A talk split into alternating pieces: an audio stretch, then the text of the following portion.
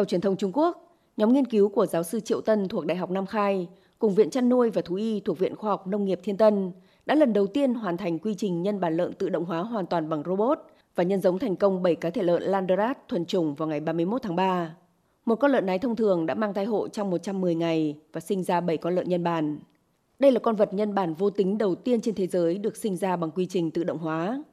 Kết quả nghiên cứu cho thấy số lượng đẻ một lứa của lợn nái mang thai hộ đã tăng từ mức trung bình chưa đến 5 con lợn nhân bản nhân tạo lên tổng số 24 con trong hai đợt với 3 lứa lợn nhân bản tự động hóa và bằng robot. Bình quân mỗi lứa là 8 con, tăng hơn 60%. Được biết, lứa lợn nhân bản đầu tiên bằng robot của nhóm hiện đã được đưa vào chăn nuôi sản xuất.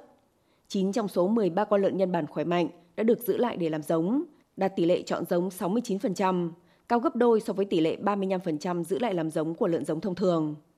Được biết, nhu cầu lợn giống của Trung Quốc rất lớn, mỗi năm cần thêm khoảng 13 triệu con lợn nái giống và hơn 300.000 con lợn được giống.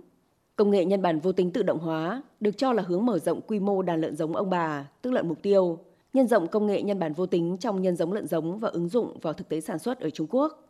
Điều này giúp đem lại cho nước này các giải pháp giải quyết vấn đề nhân giống số lượng lớn và nhanh các giống vật nuôi tốt và tháo gỡ nút thắt trong việc gây giống lợn giống.